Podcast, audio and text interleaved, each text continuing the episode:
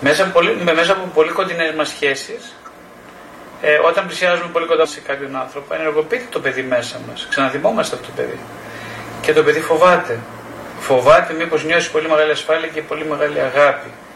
Το, το πιο επικίνδυνο πράγμα στη ζωή μας είναι να νιώσουμε πολύ μεγάλη αγάπη και ασφάλεια. Γιατί ακριβώς αυτά, αν τα χάσουμε, χαθήκαμε. Οπότε είναι τρομακτικά αυτά τα δύο.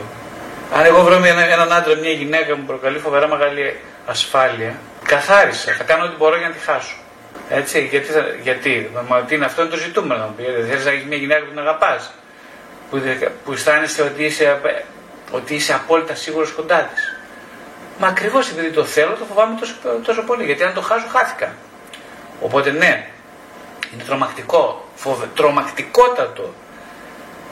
Ακριβώς για τον ίδιο λόγο είναι τρομακτή. Όπως είναι τρομακτική ασφάλεια και το να νιώσουμε αγαπημένοι, για τον ίδιο λόγο τον Θεό τον αποφεύγουμε όπως ο διάολος στο λιβάνι.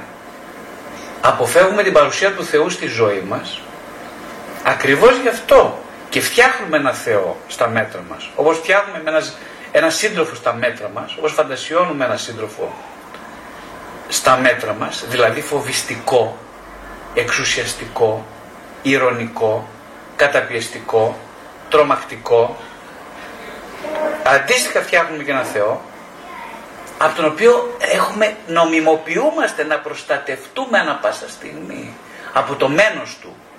Νομιμοποιούμαστε. Είμαστε νόμιμοι. Νομιμοποιούμαστε να έχουμε στάση άμυνας και ενίοτε επίθεσης απέναντι σε ένα τέτοιο Θεό. Αλλήμωνο αν δεχτούμε το Θεό έχει. Δηλαδή την άπειρη αυτή αγάπη. Αν το δεχτούμε, είμαστε εξαιρετικά ευάλωτοι απέναντί του. Θα μας διαλύσει. Αυτή είναι η επόμενη στιγμή θα μας διαλύσει να δεις ο Θεός. Και ο Θεός είναι αυτός.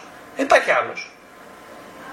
Ο Θεός δεν είναι όπως ο Γιάννης, όπως εγώ, όπως μέρη ο καθένας από εμάς. Δεν έχει καμία σχέση με εμάς. Είναι η απόλυτη αγάπη. Απόλυτη αγάπη σημαίνει απόλυτη αποδοχή. Ένα τέτοιος Θεός είναι τρομακτικότατος, λέω εγώ. Ακριβώς με αντίστοιχο τρόπο έτσι ένας, ένας Γιάννης, ο οποίος είναι αποδεκτικός και γλυκύτατος και ακίνδυνος, είναι τρομακτικότατος. Κατά αναλογία φυσικά. Αυτογνωσία είναι ό,τι δεν γνωρίζω προσωπικά. Ό,τι δεν γνωρίζω. Αλλά και μια άλλη σκέψη μου ήρθα. Για μένα προσωπικά ε, αποκτώ αυτογνωσία στο βαθμό που γνωρίζω το μέγεθος της προσωπικής μου αδυναμίας και αθλειότητας. Δηλαδή τη σκιά μου. Στο βαθμό λοιπόν που αντέχω να σηκώσω, να έρθω σε επαφή με τη σκιά μου, με ό,τι φοβάμαι περισσότερο μέσα μου, και το εμπεριέχω σε κάποιο βαθμό, δηλαδή το αντέχω χωρίς να χρειαστεί να κατηγορήσω κάποιον άλλον για αυτό που είμαι, αυτό είναι καλό δείγμα ότι βαδίζω σιγά σιγά σε ένα μονοπάτι αυτογνωσίας. Από την άλλη την ίδια στιγμή σκεφτόμουν ότι η αυτογνωσία είναι κάτι το οποίο δεν θα έχω ποτέ. Γιατί αν το αποκτήσω, ε, δεν είναι καταρχάς μια μονάδα μετρήσιμη. Είναι μια μονάδα βιώσιμη όμως. Δεν είναι μετρήσιμη η αυτογνωσία. Είναι βιώσιμη για μένα.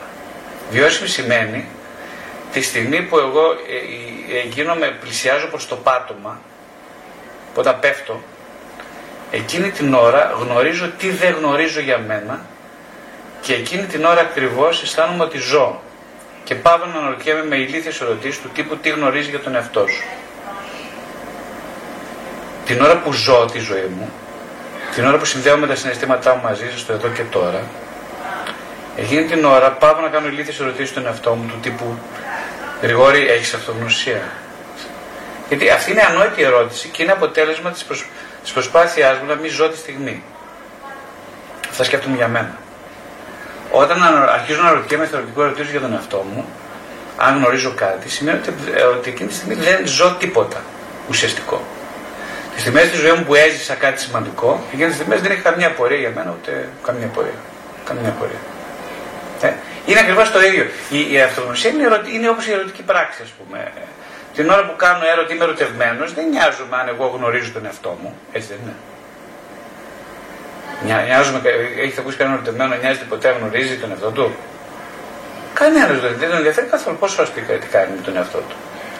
Την ώρα που είμαι ερωτευμένος, εγώ ζω ρε παιδί μου, ζω το συναισθημά μου. Έτσι δεν είναι; Όταν κλαίω, γράφω στο μερολόγιο μου και κλαίω δεν νοιάζομαι αν αυτά που γράφω δηλώνουν ότι έχω αυτογνωσία. Γιατί εκείνη την ώρα ζω τη ζωή μου. Ζω τον εαυτό μου, είμαι σε επαφή μαζί του. Την ώρα που είμαι σε επαφή με τον εαυτό μου, δεν με νοιάζει να το γνωρίζω. Το παράδοξο. Δεν με νοιάζει. Τίποτα δεν με νοιάζει. Δεν με νοιάζει. Το ζω. Τώρα που εγώ δεν ζω και δεν γράφω στο μερολογιό μου και δεν κλαίω αρκετά και δεν γελάω. Ναι, θα κάνω εδώ τι ηλίθιε ερωτήσει στον εαυτό μου και θα λέω γρηγόρη, για πες μας, τι έχεις καταφέρει στην αυτογνωσία σου; Λες και πρόκειται περί επιτεύγματο, ας πούμε. Όχι περί ζωντανής πραγματικότητας. Τι έχεις καταφέρει στη ζωή σου; Από τη στιγμή που άρχισα να απολαμβάνω τον εαυτό μου, με νοιάζουν πολύ λίγο τα επιτεύγματά μου. Μια άλλη, άλλη απάντηση στην αυτογνωσία. Με νοιάζουν σχεδόν, τα θεωρώ γελία. Έναν αυτό τον εαυτό, ο οποίος νοιαζόταν για τα επιτεύγματά του και το πώς τον βλέπουν οι άλλοι και αν είναι σημαντικός και όχι, ε, είναι σε αυτό κακομύρη, απόλυτα καημένος, κακομύρη ε, και απλά νιώθω λύπη για αυτόν τον εαυτό μου. Νιώθω λύπη, τίποτα άλλο. Μόνο λύπη. Ε, οπότε λοιπόν ε, την ώρα που ζω δεν χρειάζεται να μάθω αν ζω γιατί το ζω. Αν δεν ζω, κάνω ερωτήσεις. Τι είναι η ζωή, τι είναι ο θάνατος, έτσι δεν είναι. Είναι δυνατόν ο Λάζαρος μετά την ανάστασή του να ρωτάει τι είναι ο θάνατος; Είναι δυνατόν ο Χριστός να ρωτάει τον εαυτό τι είναι η ζωή; Αφού ο ίδιος είναι η ζωή.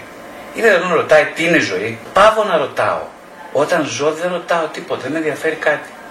Όταν ζω τον ερωτά μου, δεν ρωτάω την έρωτας. Δεν το ξέρω, το, δεν το ξέρω. Δεν, δεν, το ζω, το ζω αυτή τη στιγμή τον έρωτα. Όταν, όταν νιώθω την οργή μου απέναντί σου, δεν ρωτάω τι είναι οργή και αν είναι καλό η οργή ή κακό. Απολαμβάνω που ήδη επιτρέπω στην εαυτό μου να το ζω την οργή μου. Όταν νιώθω την αγάπη μου για σένα και θέλω να σε αγκαλιάσω, δεν ρωτάω είναι σημαντική αγάπη και αγκαλιά; Δεν τα ρωτάω αυτά τα πράγματα. Δεν με ενδιαφέρουν όλα αυτά. Αφού τα νιώθω αυτή τη στιγμή. Το καλό, το κακό, το αληθές και το ψεύδος είναι για κάποιον ο οποίος φοράει προφυλακτικό στη ζωή. Βουτάει στη θάλασσα φορώντας προφυλακτικό. Ολόσο. Είμαστε πολύ αστείοι άνθρωποι τελικά. Αυτό το συμπέρασμα για μένα. Πολύ αστείοι. Και αυτό είναι πάρα πολύ ευχάριστο. Είμαστε πολύ αστείοι, πολύ ευχάριστο αυτό. Δηλαδή είναι πολύ ωραίο να, να παίρνουμε τον εαυτό μας έτσι στα αστεία λιγάκι. Πολύ ωραίο. Είμαστε πολύ αστείοι. Τίποτα σοβαρό. Είναι πάρα πάρα πολύ ιερό πράγμα να γελάμε. Είναι ιερό να γελάει κανείς με τον εαυτό του, να μην τον παίρνει σοβαρά. Είναι πολύ ιερό αυτό το πράγμα. Mm. Οπότε μπορούμε να γελάμε ελεύθερα με τον εαυτό μας. Να λοιπόν, να ομολογήσω ποια είμαι απέναντι στη φίλη μου. Είναι δυνατόν, η φίλη σου δεν ξέρει για σένα ποιες. Εσύ δεν ξέρεις ποιες. Οι φίλου δεν ξέρει. Μα αν σε κάνει παρέα φίλου και σε αγαπάει, είναι γιατί είσαι μια ζηλιάρα, μια στριμόκολη, μια βλαμμένη, μια ηλίθια κλπ. Γι' αυτό σε αγαπάει. Γιατί να μην σε αγαπάει, είσαι καλή και όμορφη. Στο είπε και η ίδια.